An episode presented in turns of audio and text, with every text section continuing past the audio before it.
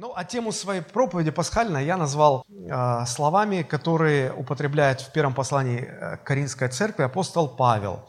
Пасха наша – Христос. Пасха наша – это Иисус Христос. Пасха наша – Христос. И я от всего сердца поздравляю вас, дорогие друзья, с этим э, поистину величайшим праздником, светлым воскресением Христовым – это праздник победы над смертью, над грехом, над адом.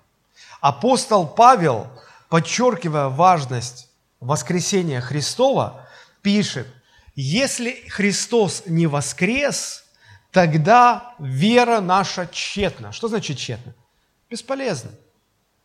Если Христос не вос... если нет воскресения, если нет того, что мы сегодня празднуем, тогда вера наша ну, бесполезно, теряет всякое основание, всякий смысл. Получается, что э, воскресение Христа – это, если можно так сказать, верообразующий момент. То есть, если бы не было воскресения, то, по сути, не было и христианства. Поэтому, наверное, э, Пасху считают самым главным христианским праздником. И в этом году Пасха празднуется в один день всеми конфессиями, всеми вероисповеданиями, и католиками, и православными, и протестантами, и даже иудейская Пасха, по-моему, насколько я знаю, э, тоже сегодня. И я в этом вижу некий символизм, который как бы подталкивает нас к единству, к пониманию того, что в единстве сила. А, мы ехали сейчас э, в машине сюда на богослужение, и по радио э, в новостях сказали, что сегодня наша страна празднуют праздник Пасхи, и около 90% всех а, жителей нашей страны так или иначе отмечают этот праздник. 90%, но это очень много. Это очень много. Все празднуют Пасху, но мне кажется, что большинство людей празднуют Пасху не осознавая, не понимая смысла этого праздника. Мне кажется, это несколько неразумно. А, когда человек празднует Пасху просто потому, что есть такой праздник, а не потому, что этот праздник или то, то событие, которое празднуется, оно изменило его жизнь или оказало влияние какое-то на его жизнь. Но согласитесь, мы ведь празднуем то, что имело отношение к нам, то, что поменяло как-то нашу жизнь.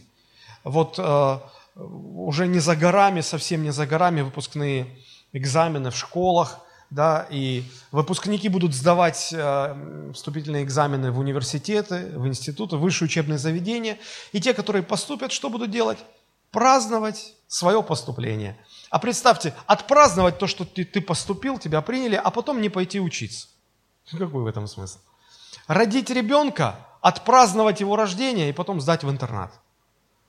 Я не знаю, купить машину, отпраздновать, как у нас мужики говорят, обмыть и потом поставить в гараж и никогда на ней не ездить. Какой смысл? Ну какой в этом смысл?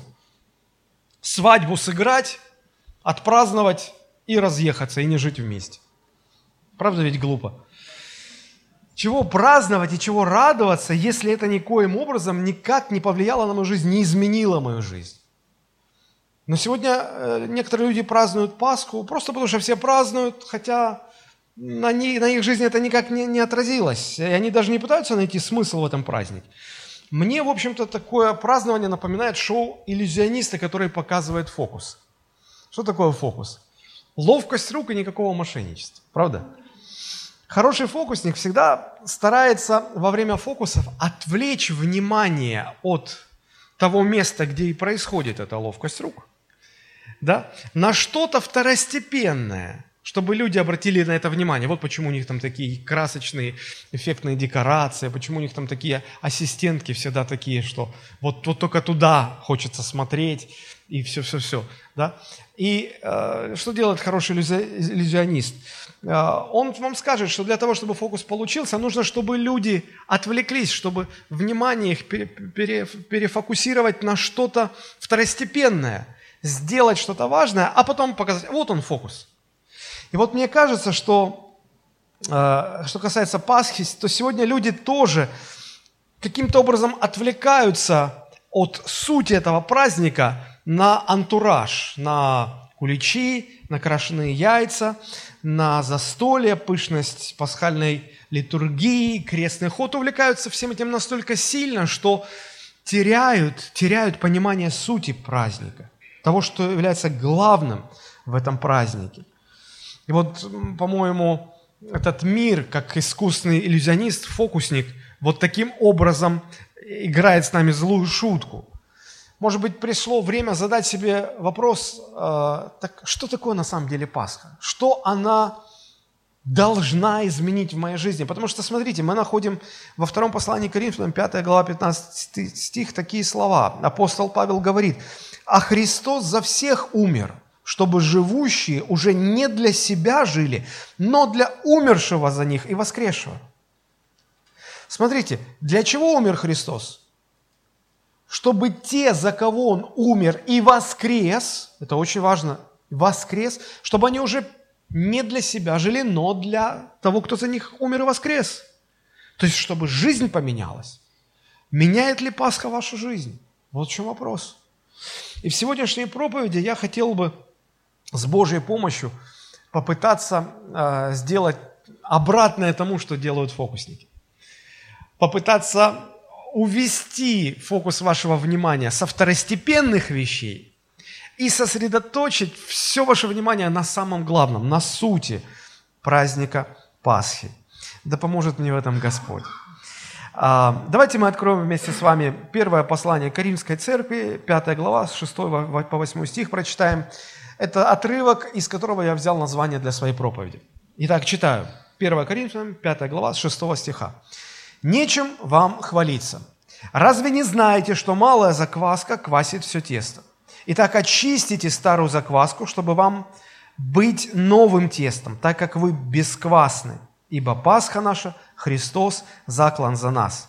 Посему станем праздновать не со старой закваской, не с закваской порока и лукавства, но с опресноками чистоты и истины.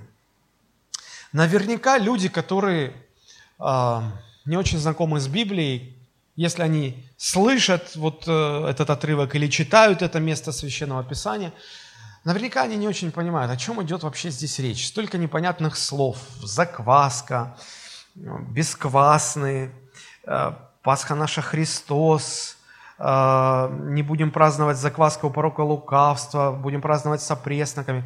Много-много непонятных слов и так далее. Но а, давайте по, по порядку разбираться. Обратите внимание вот на какие слова. Посмотрите. А, восьмой стих, значит, посему, то есть здесь идет отсыл к тому, что выше написано. Выше написано причина – а теперь сказано, вот по этой причине, посему, по этой причине станем праздновать что? Праздник Пасхи. Каким образом? Станем праздновать Пасху не со старой закваской, не с закваской порока лукавства, но с опресноками чистоты и истины. И заметьте, ни слова про куличи и крашеные яйца. Если уж и связано празднование Пасхи с чем-то, то это не куличи и пасхальные яйца и не кролики. В западной традиции каким-то образом еще и кролики туда подмешались. Вот. Но если уж Библия с чем-то и связывает празднование Пасхи, то она связывает э, с двумя вещами. С закваской и с опресноками. Вот эти два понятия. Закваска и опресноки. То есть не куличи и яйца, но закваска и опресноки. Нам больше понятно про куличи и про яйца, а вот про эти вещи как-то не очень ясно. Но, опять же, я сказал, давайте будем постепенно разбираться. Что такое закваска? Я думаю, что женщины прекрасно понимают, что речь идет о дрожжах. Дрожжи. Это то, что используют при изготовлении хлеба, когда пекут хлеб. Что такое опресноки? Это э, название хлеба, который изготовлен без использования дрожжей, без закваски. Хлеб, э, ну, у евреев это были лепешки, приготовленные без использования закваски или без дрожжевой хлеб.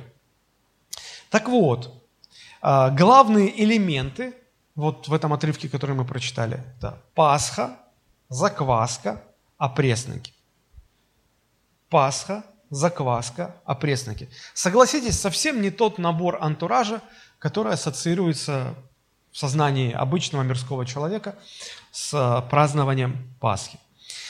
Что я сейчас делаю? Я пытаюсь перевести ваш взгляд с того, на что мир нацеливает, на то, с чем празднование Пасхи связывает э, Библия. Давайте вот три элемента, да, я сказал, Пасха, закваска, опресники. Давайте э, начнем с того, чтобы разобраться с первым элементом. Вот вообще само слово Пасха, что это такое? А, здесь сказано, что наша Пасха – Христос. Значит, есть еще и не наша какая-то Пасха. Вообще само слово Пасха, оно очень древнее. Оно своими корнями уходит далеко-далеко в прошлое, примерно на три с половиной тысячи лет, если считать от сегодняшнего дня. Или на полторы тысячи лет от Рождества Христова. Это было время, когда жил Моисей, когда израильский народ находился в египетском рабстве. А, нам очень мало известно о жизни людей того времени. Мы очень мало знаем, как люди жили, что происходило в их жизни.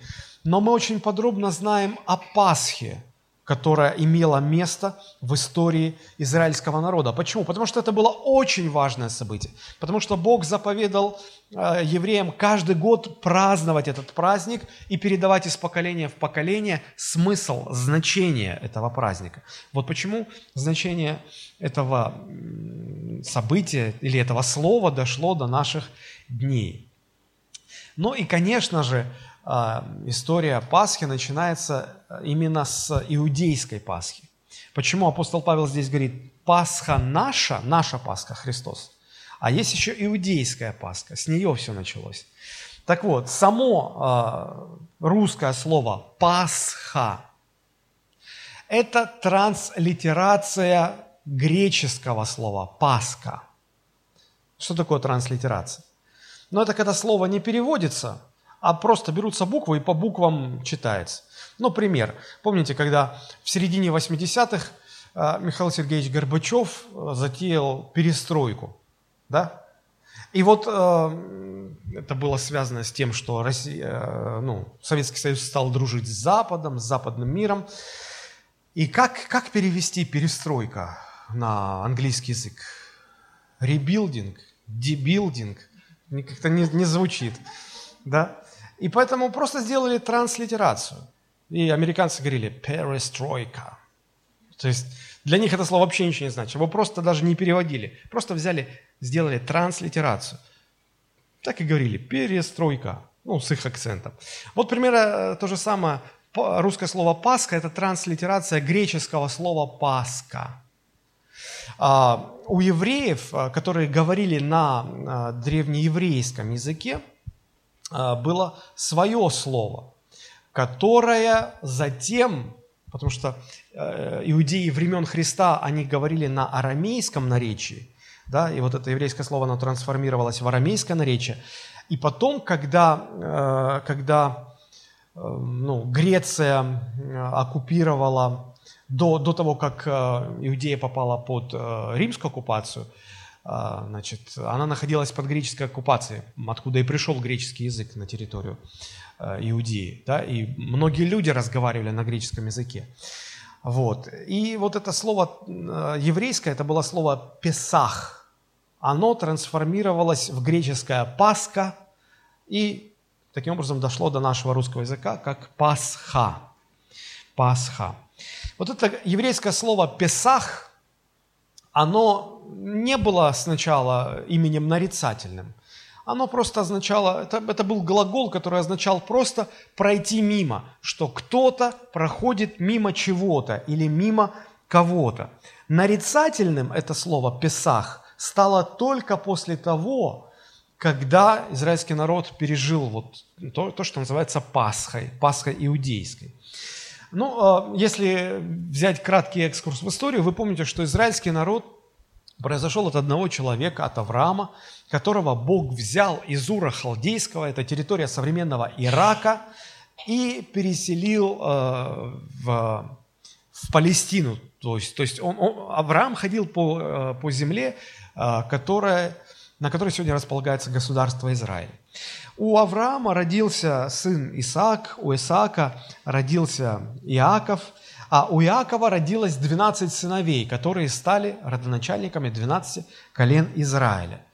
И вот одним из э, э, сыновей Иакова был Иосиф, которого э, в детстве его же собственные братья продали в рабство. И таким образом Иосиф оказался в Египте. В конце концов, он становится вторым человеком после египетского фараона. И когда на землю приходит э, семилетний голод, то благодаря мудрости Иосифа Египет не просто выживает, а становится самой могущественной страной того времени. А, в конце концов, скупая все, все, все остальные известные тогда территории. Вот. И эм, поскольку Иосиф один был в Египте, да, а его семья, они, они жили э, в Палестине, то э, Библия говорит, что у отца Иосифа, Иакова, вот все семейство, оно состояло из 70 душ. И э, когда, э, значит, Иаков, э, ну, из-за того, что в стране был голод, а все слышали, что в Египте есть хлеб, он послал своих сыновей в Египет купить хлеба, и там Иосиф узнает своих братьев, и чтобы не вдаваться в подробности этой истории, все заканчивается тем, что Иосиф переселяет все семейство своего отца из э, голодной страны в Египет. То есть, смотрите, что получается. А, и Библия говорит, что Бог так специально послал Иосифа в Египет. Знаете, мне интересна вот эта фраза «Бог послал». Да? А как послал? А, Иосиф был не в курсе, что его послали, потому что Иосиф считал, что его предали, что с ним большой ссор случился, неудача, несчастье, вот, и э, переживал, он в тюрьме сидел, да, ему Бог не говорил, что это такое было посланничество на, на миссию, да, вот, и когда мы в Новом Завете читаем, что Иисус Христос послал нас э, по всему миру проповедовать Евангелие, то мы тоже как-то думаем, мы все ждем, Господи, когда ты мне скажешь, вот, дорогой брат Павел, я посылаю тебя в такую-то страну проповедовать Евангелие. Нет, сами обстоятельства как-то складываются, кто-то нас предает, где-то мы попадаем в какую-то беду, где-то мы терпим какие-то преследования, и мы даже не задумываемся, что это Господь нас отправляет на миссию, а мы хотим торжественных проводов, чтобы обязательно прощание славянки было, цветы, букеты, э, оркестр. Нет, в жизни все скромнее.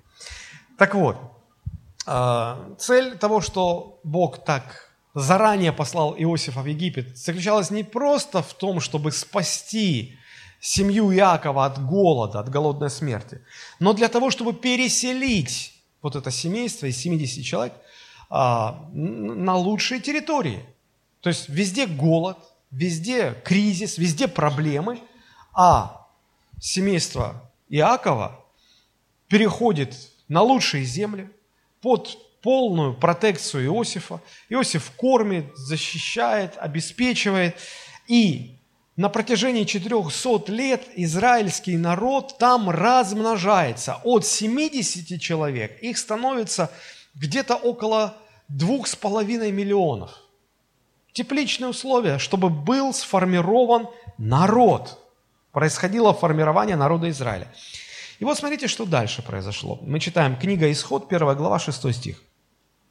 «И умер Иосиф, ну, годы шли, Иосиф умер, братья его умерли, все умерли, весь род их написано умер. А сыны Израилевы расплодились, размножились, возросли, усилились чрезвычайно, и наполнилась ими земля та, и восстал в Египте новый царь, который не знал Иосифа. То есть про Иосифа уже все-все-все забыли. Это где-то там в учебниках истории осталось. И вот новый фараон проснулся, смотрите, и сказал своему народу, вот он однажды утром протер глаза и увидел, ой, оказывается, слишком много евреев на один квадратный метр. Их вообще уже больше, чем египтян, получается. Смотрите, написано, вот народ сынов Израилев многочислен и сильнее нас. Перехитрим же его, чтобы он не размножался, иначе, когда случится война, соединится он с нашими неприятелями, вооружится против нас, выйдет из земли нашей, ну и все, и нам плохо будет. И поставили над ними начальников работ, чтобы изнуряли его тяжкими работами. То есть обманом евреев превратили в рабов. До этого евреи были очень уважаемым народом в, в земле египетской. А, и они почти 400 лет прожили в изобилии, в благоприятных условиях. Но примерно за 80 лет до, до исхода из Египта фараон, ему почему-то пришло в голову притеснять народ. И мы знаем, что потом был издан а, указ о том, чтобы уничтожать всех родившихся мальчиков, чтобы остановить, сдержать рост а, населения израильского. Но Моисей выжил, и мы, мы, мы понимаем, мы читаем в Библии, что Бог его сделал спасителем а, народа. Вот, и когда Моисею исполнилось около 80 лет, Бог направляет Моисея, который, в общем-то, являлся сводным братом фараона египетского, направляет в Египет и говорит, «Э, пойди и скажи своему сводному брату фараону, чтобы он отпустил мой народ. Песня такая есть, помните? Let my people go. Отпусти мой народ. Фараон отказывается подчиниться Богу. Бог не обижается на это. У Бога всегда есть инструменты влияния. Он говорит, я пошлю казнь. И знаете, девять казней Бог посылает, и э, когда казнь приходит, фараон говорит, Моисей, попроси своего Бога, чтобы он прекратил это все. Все сделаю, что скажешь. Моисей молится, Бог убирает свою руку, и фараон говорит, а я передумал, не пущу вас никуда. И так девять раз подряд. Ну, у Бога, конечно, есть терпение, есть долготерпение, но всему приходит конец. И Господь говорит, я пошлю десятую казнь, после которой не просто фараон согласится вас отпускать, он умолять вас будет, чтобы вы сами ушли. И не просто будет умолять, он вам денег даст, он вам золото даст, он вас обогатит и буквально выставит из этой земли. Моисей слышал и думал, как это может вообще, невоз... совершенно это невозможно. А в чем заключалась десятая казнь? Она заключалась в том, что Бог сказал, я пошлю ангела-губителя в каждый город земли египетской. И в каждом египетском городе, в двери каждого дома зайдет, заглянет этот ангел-губитель и уничтожит там каждого первенца, от скота до человека. Вот э, кто такие первенцы, понятно? Тот, кто первый родился в семье. Есть в этом зале первенцы, кто первый в семье родился? Угу. Вот живи вы три с половиной тысячи лет назад, окажись вы там, вот в той ситуации, вы бы не выжили. И, и неважно, хороший вы человек, плохой человек, просто из-за того, что вы первенец, все, вы бы не выжили. Но к своему народу Бог обратился и сказал, послушайте, чтобы вас сохранить от этой казни, вам нужно кое-что сделать очень важное. И вот здесь начинается самое интересное. Бог говорит, каждый в своем стаде возьмите однолетнего агнца, это ягненок, да? Пять дней его нужно было проверять на непорочность, чтобы он был непорочен, чтобы он был здоров, без пятна и порока, совершенный, идеальный. Потом этого агнца нужно было взять к себе в дом. Полмесяца он должен был в доме жить, с детьми спать буквально на одной постели – привыкали к нему. Да? И потом э, в ночь, в определенную, когда должен был прийти ангел-губитель, нужно было заколоть этого агнца, взять кровь этого агнца и помазать косяки и перекладины дверей. Вот у нас здесь, э, вот видите, наверху написано «выход». Это пожарный эвакуационный выход. Не дай бог, пожар какой, то вот здесь у нас открывается дверь, такая, да? И вот тут дверь. Так вот, представим, что это дверь в дом израильский. А, глава семейства брал кровь агнца и пучком травы мазал вот эти вот, вот периметр всей двери. То есть по периметру всей двери было намазано кровью этого пасхального агнца. Мясо этого ягненка пекли на огне, и это мясо нужно было съесть перед дорогой. Там был целый вот такой ритуал. Но самое важное заключалось вот в чем. Бог сказал, что когда ангел-губитель будет ходить по улицам, по городам Египта, Если он подходит к дому, и на дверях этого дома он увидит кровь этого ягненка, он не будет туда заглядывать, он пройдет мимо. Вот это слово «песах». Он пройдет мимо к следующему дому, к следующей двери. Если там нету крови на перекладинах и косяках, он войдет туда, и он умертвит всякого первенца, от скота до человека. И неважно, какой человек, хороший, плохой, все дело вот в этом знаке. Есть кровь, проходит мимо.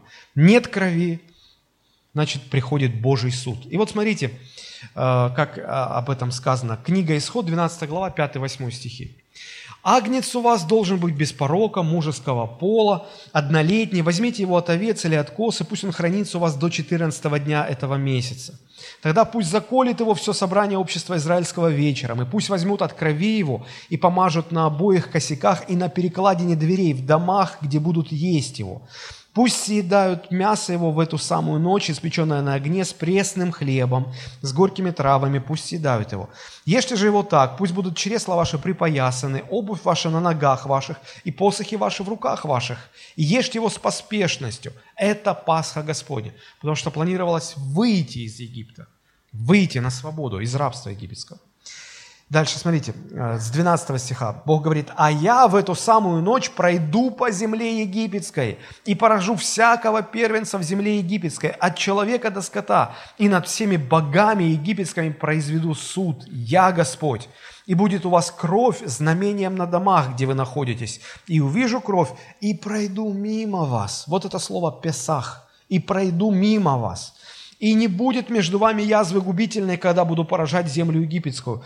И да будет вам день сей памятен, и празднуйте вон и праздник Господу во все роды ваши, как установление вечное. Празднуйте его. Так и было в ту ночь.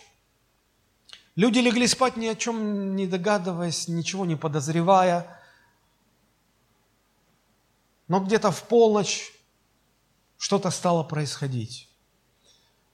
Ангел-губитель стал заглядывать в каждый дом. И если он видел на перекладине, на косяках дверей кровь, он проходил мимо. Если не было этого знака, он заходил внутрь, и он поражал людей. В ту ночь в Египте никто не спал. Вопль и крик стоял в каждом египетском городе потому что везде умирали. Вот без причины, без причины. В хлеб заходишь, животные замертво падали. В домах каждый перворожденный умирал, умирал, умирал. Несмотря на всю защиту э, дворца фараона, ангел-губитель зашел и в этот большой дом, в этот большой дворец, в комнату всех слуг и поразил всех первенцев, слуг, служанок, и зашел к самому фараону и поразил первенца фараона. Фараона разбудили и сказали, творится что-то невероятное. Твой сын, первенец, мертвый. Фараон просыпается, смотрит, я так рисую себе эту картину, он держит на руках своего мертвого сына. Везде крик, люди кричат, в каждой семье такое же горе – и люди начинают вспоминать, так Моисей же об этом говорил, что так и будет. Люди буквально вывалили на улицы, они пошли искать Моисея, они пошли к евреям. Евреи жили в отдельных квартале в то время. И с ужасом они обнаруживают, что у евреев ничего подобного нет. Все целы, никто не умер. Ни скот, ни люди, все целы это привело их в такой ужас, в такую панику. И написано, вот в, в течение этой одной ночи, буквально несколько часов, египтяне говорили, уходите отсюда, уходите, вы, от вас с глаз, от вас проклятие, вы, вы разрушаете нас, уходите. Деньги вам нужны, вот вам деньги, вот вам золото, вот вам драгоценное, все, забирайте, уходите. А евреи в это время уже покушали с поспешностью. Они уже были одеты, они знали, что будет происходить. Все, им просто деньги дали, они все взяли и ушли. Вот это была Пасха. Это была Пасха, выход из египетского рабства, чтобы обрести свою землю, которую им обещал Бог. То есть главный смысл еврейской Пасхи – ангел-губитель прошел мимо домов, чьи двери еще с вечера были помазаны кровью пасхального агнца. И с тех пор евреи каждый год отмечают этот праздник, праздник Пасхи. Сначала Пасхой называли саму церемонию. Ну, и обязательно, конечно, пасхальный ужин. Кто-то сказал, что все еврейские праздники сводятся к трем простым вещам. Первое. Они нас хотели истребить. Второе. У них ничего не получилось. Третье. Давайте покушаем. И вот эта церемония, она и называлась Пасхой. Позже Пасхой стали называть самого вот этого ягненка пасхального. И когда говорилось, э, будем есть Пасху, значит, э, ну, подразумевалось, что будем есть этого мяса этого пасхального агнца. А, и каждый год в семье вот заколали а, агнца, кушали его, и Смотрите, такой наглядный пример. Каждый год, из года в год утверждалось в сознании каждого еврея понимание, что они остались живы, потому что этот ягненок умер вместо них. Вы поймете, почему это важно. Это была иудейская Пасха.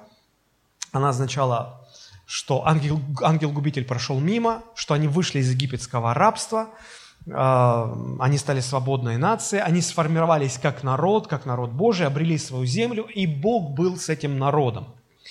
Но в церемонии этой иудейской Пасхи была одна очень интересная деталь, которую часто просто пропускают, не уделяя ей должного внимания. Там было одно условие, а, вот приготовление к этому пасхальному ужину – включала в себя одно очень важное условие. Смотрите, как об этом написано в книге Исход, 12 глава, 8 стих. Написано, «Пусть съедят мясо его в эту самую ночь, испеченное на огне, с пресным хлебом, с горькими травами». С пресным хлебом. Потому что в те времена хлеб, для того, чтобы его печь, всегда использовалась закваска. Причем, э, вот закваска в те времена играла очень важную символическую роль. Она играла в те времена такую же примерно роль, как сегодня, какую роль сегодня играют фамильные драгоценности, которые передаются из поколения в поколение.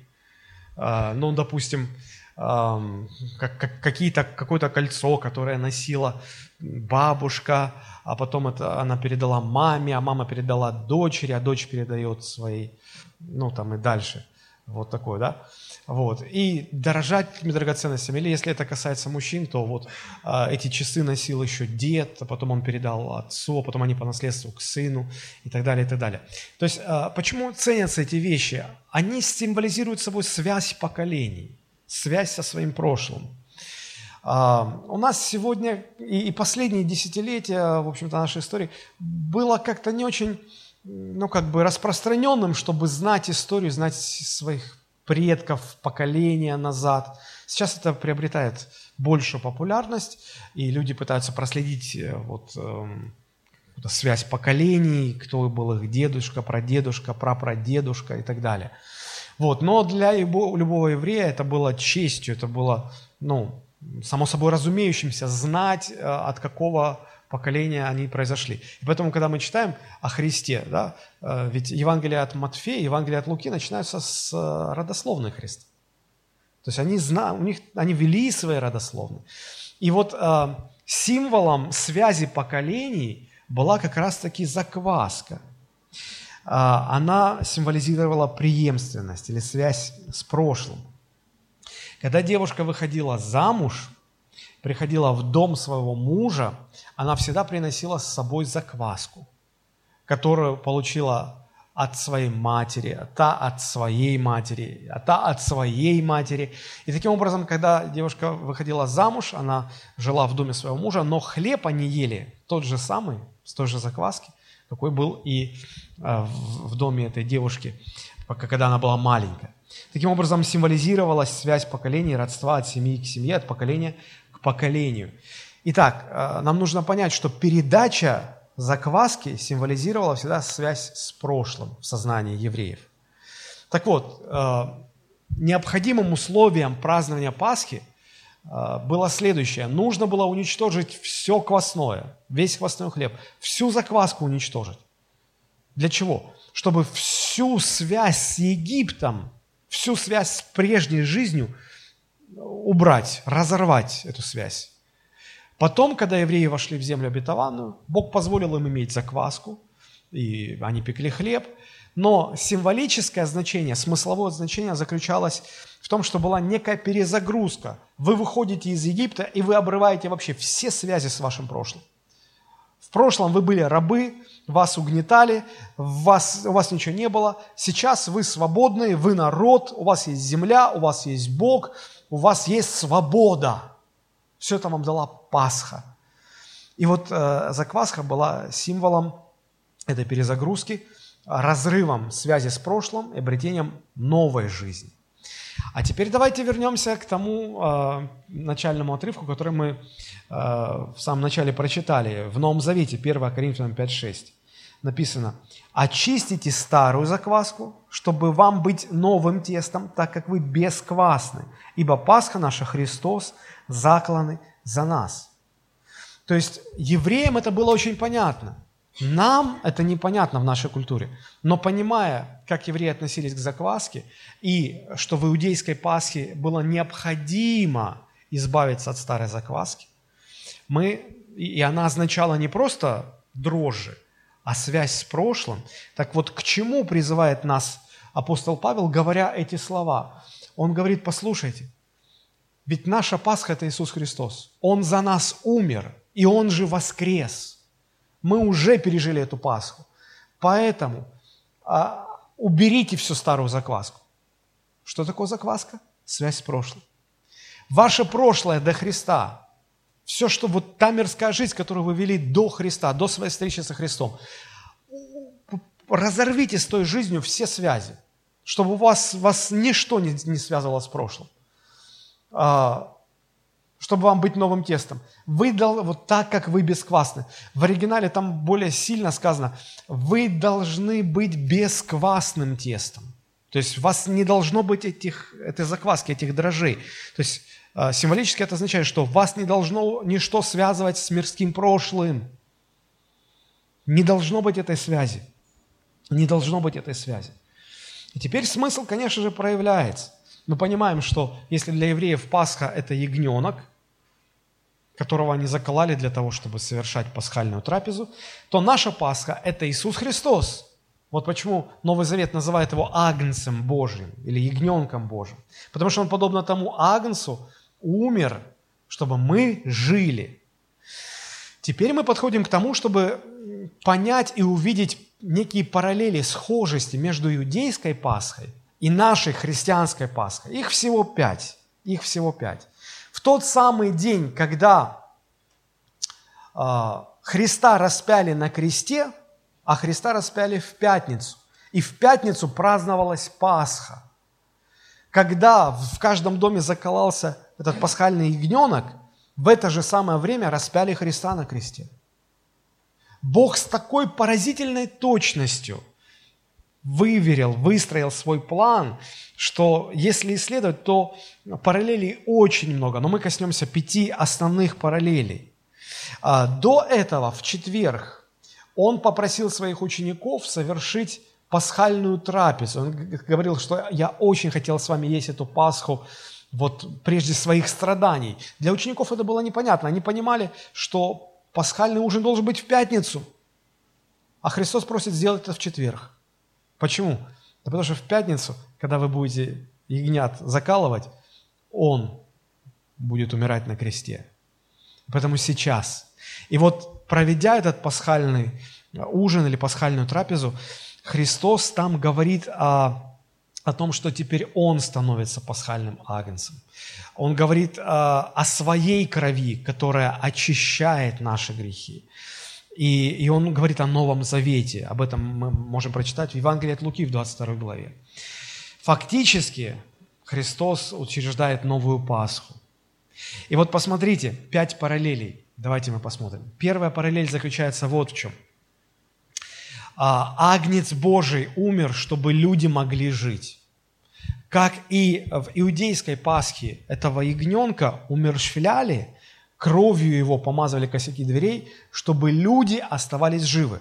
Так и сегодня Христос умер за наши грехи, чтобы грешники не пошли в ад, а остались живы, получили спасение. Посмотрите, как об этом сказано Римлянам, 5 глава, 8 стих. Бог свою любовь к нам доказывает тем, что Христос умер за нас, когда мы были еще грешниками. Христос умер за нас, на нашем месте, вместо нас, как тот ягненок умирал за первенцев, чтобы первенцы остались живы. Так Христос умер за грешников, чтобы грешники не погибли. Грешник не может жить, грешник должен умереть. Божий суд обрушивается на грешника, и грешник должен умереть. Возмездие за грех – смерть написано. Подобно пасхальному ягненку, Христос был абсолютно беспорочным. Он не совершил ни одного греха. Вот почему делался акцент в те старые-старые времена. И, и, и Бог обязал людей, выберите в своем стаде именно непорочного агнца. Потому что обычно поступали совершенно противоположно. У каждого было стадо, и а, кого обычно съедали в первую очередь? Кого не жалко, какой-то там хромой или увечный, и понятно, он не жилец, он не жилец уже. И вот брали вот это вот все хромое, увечно, их съедали. А сильные оставляли, чтобы они потомство приносили, чтобы умножалось, да? И вот Бог говорит, не-не-не-не-не, нужно обязательно беспорочного взять. Почему? Это указывало на беспорочность Христа. Указывало на беспорочность Христа. Поэтому и евреи все это прекрасно понимали. И когда Иисус Христос пришел к Иоанну Крестителю принимать водное крещение, помните, что сказал Иоанн Креститель? Он сказал, вот Агнец Божий, который берет на себя грех всего мира. И в еврейском сознании было понятно, что это указание на Мессию, это указание на Спасителя мира. Это для нашего менталитета непонятные слова, но каждый еврей понимал, о чем идет речь. Вторая параллель заключалась в том, что э, кровь Христа стала знаком освобождения человека от Божьего, знаком освобождения грешника от Божьего суда. Как кровь того пасхального ягненка была знаком, что здесь никто не умрет. Помните? Посмотрите, что сказано Римлянам 5.9. Посему тем более ныне, будучи оправданы кровью Христа, спасаемся им, Христом, от Божьего гнева. Грешник наследует Божий гнев. Как э, ангел-губитель, который шел по Египту, и он являлся олицетворением Божьего суда, Божьего гнева за то, что фараон отказывался отпускать евреев из Египта. Это был Божий суд. Смотрите, и сказано, что вот э, кровь этого ягненка, она была знаком. Кто под защитой этого знака, на того Божий суд не распространялся. Так же и сегодня.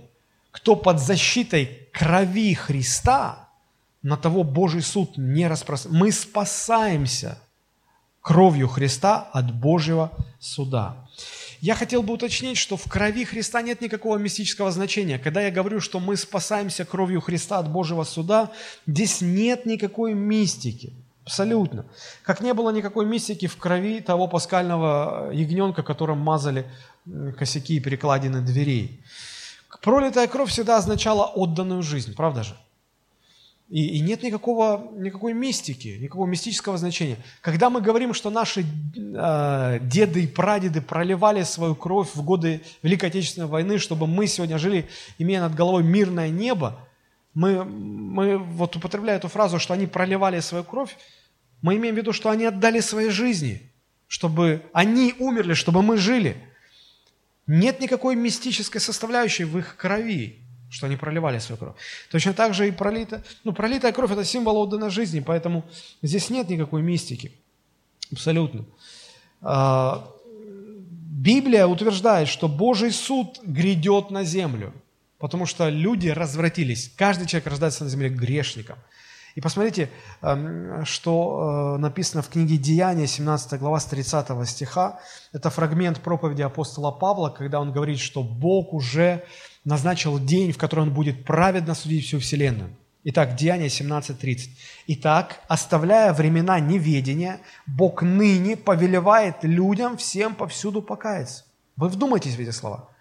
Бог ныне повелевает людям всем повсюду покаяться. Когда мы в, э, в христианских церквах мы говорим, кто хочет покаяться в своих грехах, кто хочет обратиться, мы как бы предложение мы предлагаем. Если бы я подходил и спрашивал бы у каждого, вот кого я, как пастор, вижу первый раз, «Э, вы не хотите сегодня покаяться перед Иисусом Христом? И если вы скажете, нет, пастор, спасибо, я не хочу, знаете, что это означает? А почитайте, написано, Бог ныне, сегодня повелевает кому? Всем людям. Вы входите в это число. Бог вам повелевает, Он не предлагает, Он не просит, Он э, не рекомендует, отдавая на ваше усмотрение. Он повелевает вам покаяться. Если вы говорите «нет», вы противитесь самому Богу. Вы отказываетесь послушаться самого Господа Бога. Почему так строго, почему так категорично Бог повелевает всем людям покаяться? Потому что дальше мы читаем. Он уже назначил, 31 стих, Он уже назначил, быстрее, Он назначил день, в который будет праведно судить Вселенную. День суда назначен. Мы не знаем, какой это день, но он уже определен. Судья назначен – Смотрите, он назначил день, в который будет праведно судить Вселенную посредством предопределенного им мужа. То есть речь идет об Иисусе Христе. Иисус Христос будет судьей на этом суде. Назначен день, назначен судья, всем высланы повестки на этот суд. Смотрите, а, посредством предопределенного им мужа, подав удостоверение всем. Каким образом? В чем эта повестка заключается? Воскресив Христа из мертвых. И когда вам сегодня говорят «Христос воскрес», и вы отвечаете «Воистину воскрес», это как роспись в повестке. Когда в армию призывают, с повесткой приходит, подпись поставил, все. Уже если ты не явишь, если подпись не поставил и не пришел, ты ничего не нарушил еще. Ты просто уклонист. А если поставил, все, там уже административное наказание. Вы отвечаете сегодня «Воистину воскрес», все, подпись. Интересно, как получается, да? Посему, тем более, будучи оправданы кровью, спасаемся им от гнева. Так вот, Божий суд грядет. Бог гневается на каждого грешника. Мы иногда думаем, Господи, почему столько зла происходит, почему столько несправедливости? Суд назначен. До суда Бог воздерживается но гнев Божий накапливается. И мы все предстанем на этот суд. И никто не сможет оправдаться перед Богом. Есть только одна возможность. Мы можем спастись от гнева Божьего только кровью Христа. Только если на дверях и косяках нашей жизни Бог увидит этот знак – кровь Христа – это удивительно, друзья. Тогда Божий суд пройдет мимо. Когда речь заходит о том, что Христос хочет нас спасти, о том, что Христос умер за наши грехи, о том, что человеку нужно покаяться. Знаете, люди а, чем аргументируют свой отказ чаще всего? Они говорят, да я бы рад, да грехи не пускают. Я плохой человек. Ты не знаешь, какой я плохой человек. Таких на небо не возьмут. То есть э, людей смущает то, что они сильно греховные, что они плохие. А, то есть подспудно они этим говорят, что ну, Бог спасает только хороших. А вы помните, что когда речь шла о, о том, как избежать Божьего гнева в Египте тогда, то речь вообще не шла, хорошие люди там за этими дверями, помазанными кровью, плохие там люди, достойные, недостойные, нужные. Если бы какой-то один египтянин, а может так и было, кто знает – услышал бы это все, и он египтянин, он взял, помазал кровью свою дверь, он остался бы спасен, жив, он не умер бы. Бог проходил мимо, не разбирая, кто там. Так и сегодня Бог не разбирает, насколько ты плохой, насколько ты хороший. Если ты принимаешь Христа как своего Господа и Спасителя, веришь, что Он умер за тебя и воскрес за тебя, Бог наносит этот знак крови Христовой на, на твою жизнь. И видя этот знак, Бог не разбирается, насколько ты хороший или плохой, проходит мимо. И ты спасаешься от Божьего гнева. Вот что удивительно. Вы скажете, ну неужели Бог такой неразборчивый? Неужели ему все равно? Да нет, друзья. Дело в том, что Божья система оценки и наша система оценки, они очень разные. Мы думаем, если я никого не убил, а, белочек с руки кормил, птичек не обижал, кошек не дразнил, лягушек не надувал в детстве. И я вот такой вот, я хороший, я праведник. А вот он, он в тюрьме сидел, он убивал, он предавал, он, он грешник окаянный. Знаете ли вы, что в Божьих глазах что тот, что другой безнадежно неисправимый грешник оба. Мы думаем, что грехи – это какие-то действия, которые Бог запретил под страхом смерти. Ни в коем случае не делайте эти грехи. Но грех не в этом. Грех в том, что люди отвернулись от Бога и сказали, Бог, мы не будем жить по Твоей воле, по Твоей указке. Я буду жить, как я хочу. Я себе Бог. Хочу жить так, буду жить так. Считаю правильным это, значит, я буду считать правильным это и буду жить вот так. Я сам себе хозяин. Вот в чем грех. Вот что такое грех. Это бунт против Бога. И если вы совершили этот бунт и при этом еще убивали людей или не убивали людей, большой разницы нет. Все окажутся в аду. Только те люди, которые поверят в то, что Христос умер вместо них, чтобы они не шли в ад, забрал их вину на себя и воскрес, чтобы их оправдать, только те люди будут спасены. Только те люди, которые покорятся Богу. Третье, э, параллель, да, что мы говорили, что первое – это то, что Божий Агнец умер, чтобы люди могли жить. Второе – кровь Христа стала знаком освобождения человека от Божьего суда. Третье – Пасха Христова освободила, освободила людей от рабства греха, как тогда освободила от египетского рабства израильский народ. Они вышли из-под рабства Египта, а сегодня люди выходят из греховного рабства. Меня всегда удивляет, когда люди, узнавая, что я являюсь христианином, верующим во Христа человеком, они смотрят на меня так сочувственно и жалеют меня. Молодой парень, тебе бы жить да жить. У тебя же все нельзя. Простите за такие слова. С бабами нельзя, выпить нельзя, курить нельзя, гулять. Как ты живешь? Зачем так жить вообще? Все нельзя. Ваша религия вас ограничивает. Вы рабы своей религии. То ли дело мы свободные. Я обычно слушаю все это до конца, выслушаю. Вот, а потом говорю, послушай, неужели ты вправду думаешь, что настоящая свобода – это когда ты можешь делать все, что ты захочешь? Говорит, а что же еще? Настоящая свобода – это когда я могу делать все, что захочу. Хочу это делаю, делаю. Хочу это делать, делаю. Я говорю, тебе никогда не приходило в голову, что настоящая свобода – это нечто обратное. Это свобода не делать то, чего ты не хочешь. Вот ты говоришь, хочу, пью. А давай так. Слушай, когда ты уже в пьяном угаре, так, что тебя уже вот, вот так вот этот алкоголь, и ты уже не хочешь, уже жена умоляет, да перестань ты пить, да хватит, да брось ты уже.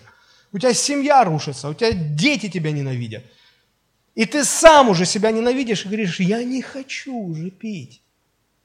Вот здесь можешь ты не пить, свободен ты не пить? Нет. Не свободен. Не можешь. Не можешь перестать пить, не можешь перестать врать, не можешь перестать воровать, не можешь перестать не смотреть туда, куда тянет смотреть. Не можешь перестать.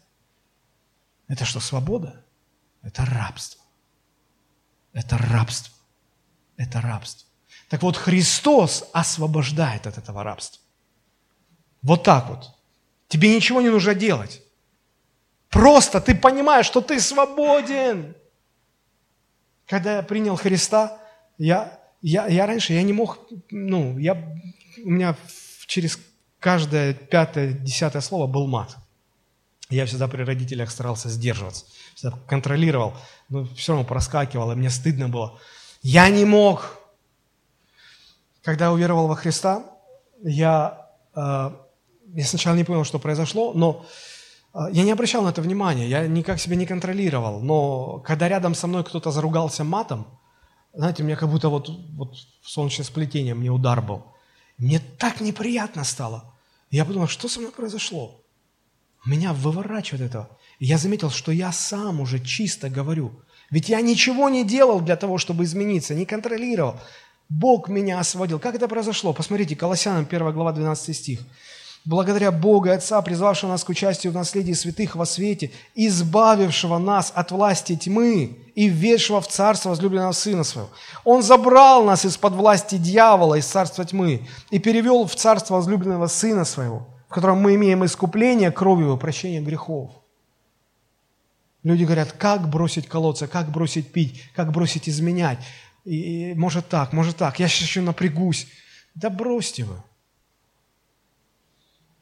Напрягитесь так, что хоть лопнете, ничего не получится. Вы находитесь под духовной властью царства тьмы. И сами вы оттуда не убежите.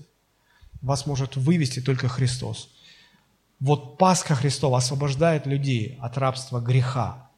Четвертая параллель. Пасха Христа сделала верующих в Него народом Божьим. Мы не были раньше народом Божьим. Вот я приезжаю в другие церкви, я вижу других верующих, и они мои братья и сестры, я их брат во Христе. Мы раньше не знали друг друга, а теперь мы народ, один народ. Посмотрите, как об этом у Петра написано. Апостол Петр пишет, первое его послание, вторая глава, 9 стих. «Но вы род избранный, царственное священство, народ святой, люди, взятые в удел, дабы возвещать совершенство призвавшего вас из тьмы в чудный свой свет». Некогда не народ, а ныне народ Божий. И пятая параллель. Пасха Христа стала для нас началом пути в нашу землю обетованную. Как для евреев – Пасха стала началом пути в их землю обетованную, где образовалось их государство с территорией, с, э, ну, полностью со всеми атрибутами государства. Так и сегодня, когда мы переживаем Пасху Христову, мы получаем спасение в Иисусе Христе, мы начинаем, мы же на небо сразу не уходим, мы еще остаемся на земле, и мы начинаем свой путь к вечности, где мы будем жить с Иисусом Христом. И как Бог вер, верно вел свой народ в землю обетованную, там по пустыне, так Он сегодня верно ведет нас с вами. И последнее, что я хочу сказать. Когда мы становимся участниками Пасхи Христовой, а Пасха наша – это Христос. Что эта Пасха делает в нашей жизни? Посмотрите, 1 Коринфянам 5.6. «Итак, очистите старую закваску, чтобы быть вам новым тестом, так как вы бесквасны, ибо Пасха наша Христос заклан за нас. Посему станем праздновать не со старой закваской, не закваской порока и лукавства, но со пресноками чистоты и истины». То есть, а, когда мы говорим о праздновании Пасхи, то речь идет о том, что Пасха а, освобождает нас от связи с нашим прошлым – Поэтому и сказано, очистите старую закваску. Как евреям тогда было сказано, выбросите все квасное. Так и сегодня христианам, нам, апостол Павел говорит, осознайте, что раз Пасха наша Христос, что Он умер за нас, воскрес, значит, это, это разорвало нашу связь с прошлым. Очистите. Вы, вы должны быть бесквасным тестом. Вас не должно быть закваски этого мира, этого греха, этой системы ценностей, стандартов этого мира, как, как люди живут. Освободитесь от этого образа жизни мирского, от всего мирского, чем дьявол поработил людей. Некоторые люди говорят, это что, значит уйти в монастырь? Нет, нет, нет, ни в коем случае. Речь не о том, чтобы уйти в монастырь. Речь о том, чтобы внутри нас эта, эта идеология мира, она не наполняла нас, как закваска проникает в тесто. Мы ни в коем случае не должны уходить из мира. И Христос, молясь за своих учеников, просил э, своего Отца и говорил, не прошу, чтобы ты взял их от мира, но прошу, чтобы ты сохранил их в мире. Мы как лодка на волнах этого мира. Мы созданы, чтобы плавать по волнам. Лодки для чего делают? Корабли для чего делают? Чтобы они в ангаре стояли, нет, чтобы они плавали по воде. Для них это нормальная ситуация. Так и христиане не для того, чтобы уходить в монастыри, прятаться от грехов, от этого мира и там сидеть и ждать в святости пришествия. Нет, не для этого. Мы должны плавать по волнам этого мира. Но, как для лодки губительно, если вода, в которой лодка должна плавать, начинает проникать в лодку, это губительно для лодки, она может утонуть. Так и для нас губительно, когда идеология этого мира, в котором мы должны нести свет Христов, начинает проникать в наши сердца, в наше естество, и как закваска начинает раздувать нас, раздувать этой идеологией мирской. Вот это плохо. Когда христиане начинают жить так, как живут мирские люди. Это плохо. И сегодня – если мы говорим о праздновании Пасхи, то речь не о том, чтобы яичками так сталкиваться друг с другом, христосоваться, чье яйцо разобьется первее, или у кого изюма больше в, в куличе. Речь о том, чтобы выбросить из себя старую закваску, выбросить из себя все, все то мирское, что нас надувает, что нами движет, что, э, что нас заводит, что нас мотивирует, что, нас воодушевляет, что поднимает нас, как закваска поднимает тесто. Да? Чем мы движем? Тем же, чем и люди этого мира. Мне э, часто приходится консультировать семейные пары, и однажды ко мне подошла девушка одна, ну как она, женщина молодая, она, она замужем уже. Она говорит, пастор, я вот хочу худеть, я худею. Я смотрю на нее, там уже кожа до кости, куда она еще худеть собралась? Она говорит, а муж уже говорит, что уже хватит, а я хочу. Я говорю, а почему? Ну и как, я же, она христианка. ну я же смотрю, вот модели, они худенькие, стройненькие. Мне хочется быть. Я говорю, да ты посмотри на себя, кожа до кости. Ну как, ну это же стандарты красоты. Я говорю, чем ты живешь? Чем ты пропитана? Ты пропитана идеологией этого мира. Ты смотришь на этих вешалок анорексичек, которые, они больные все. Мир специально это внедряет, чтобы здоровье губить молодых девушек. Но женщина для того, чтобы рожать и поддерживать свое здоровье, женщина после 30, 40, 50, она должна быть немножко в теле. Иначе у нее неправильно все внутри работает, организм неправильно работает. А дьявол говорит, нет, надо, ну, сейчас модно такая, сушка, вот к лету просушиться – худенький. Смотришь, кощейки бессмертные. Думаешь, боже мой, что происходит? В церкви, в церкви эти девушки, о, мы хотим то, мы хотим это, мы вот такие. Когда христианки одевают вот такие платья, вот такие вот. Я даже, я называю это платье, не, не, не, не, вздумай садиться. Вот, мне кажется, что как она сядет и в просаква пойдет. Христиан, вы, вы зачем так одеваетесь вообще? А в мире так модно. Вот она закваска, вот она бродит у нас у всех. Апостол Павел говорит, послушайте, выбросите эту старую закваску. У мужчин там свои заморочки, у них им, они начинают мериться там машинами, бизнесами, еще чем-то. Вроде нормальная машина, нет, надо круче. Зачем тебе круче? Но надо, чтобы вот, и все это прет, знаете, как, как когда дрожжи попадают в тесто, они начинают, у -у -у. И то же самое, когда идеология этого мира попадает внутрь, она начинает раздувать. Тебя прет уже.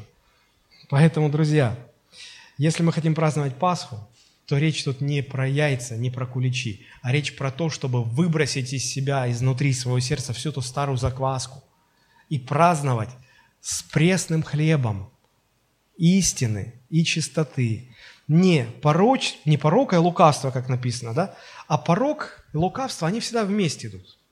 Они неразрывные подруги. Что такое порог? Это грех. Когда человек согрешил, что он начинает делать? Ему же неприятно признаться в грехе. Он начинает скрывать.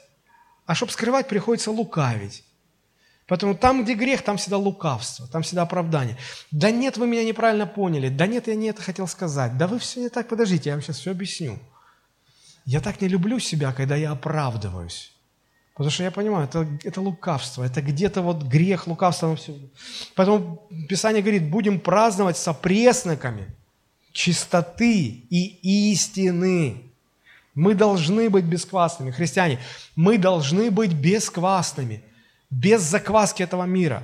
Мы должны быть чистыми, потому что Христос умер за нас и воскрес для нашего оправдания. Как праздновать Пасху? Да вот же ответ. Но дьявол сегодня, как хитрый фокусник, манипулирует человеческим сознанием, отвлекая внимание людей на праздничную мишеру. А у тебя творожные куличики или нет? Хлебзаводовские или нет? С изюмчиком или с цукатами? А яйца как красишь? А вот благодатный огонь, пастора, благодатный огонь, это правда или неправда? Я уже устал на эти все вопросы отвечать. А вот а христосование, а крестный ход, а вот надо же в ночь или можно не в ночь, а вот что можно, что нельзя. Хочется кричать, друзья, да не про это все, Пасха не про это, не про это. И вот мне очень хочется, чтобы дьяволу больше не удалось вот так вот ловкость рук и никакого мошенничества, чтобы мы не отвлекались на второстепенное, но чтобы мы видели основное. А что основное? Пасха наша, Христос – который умер за нас и воскрес для нашего оправдания. Слава Богу за это. Аминь. Давайте мы поднимемся и помолимся. Господь, благодарим Тебя.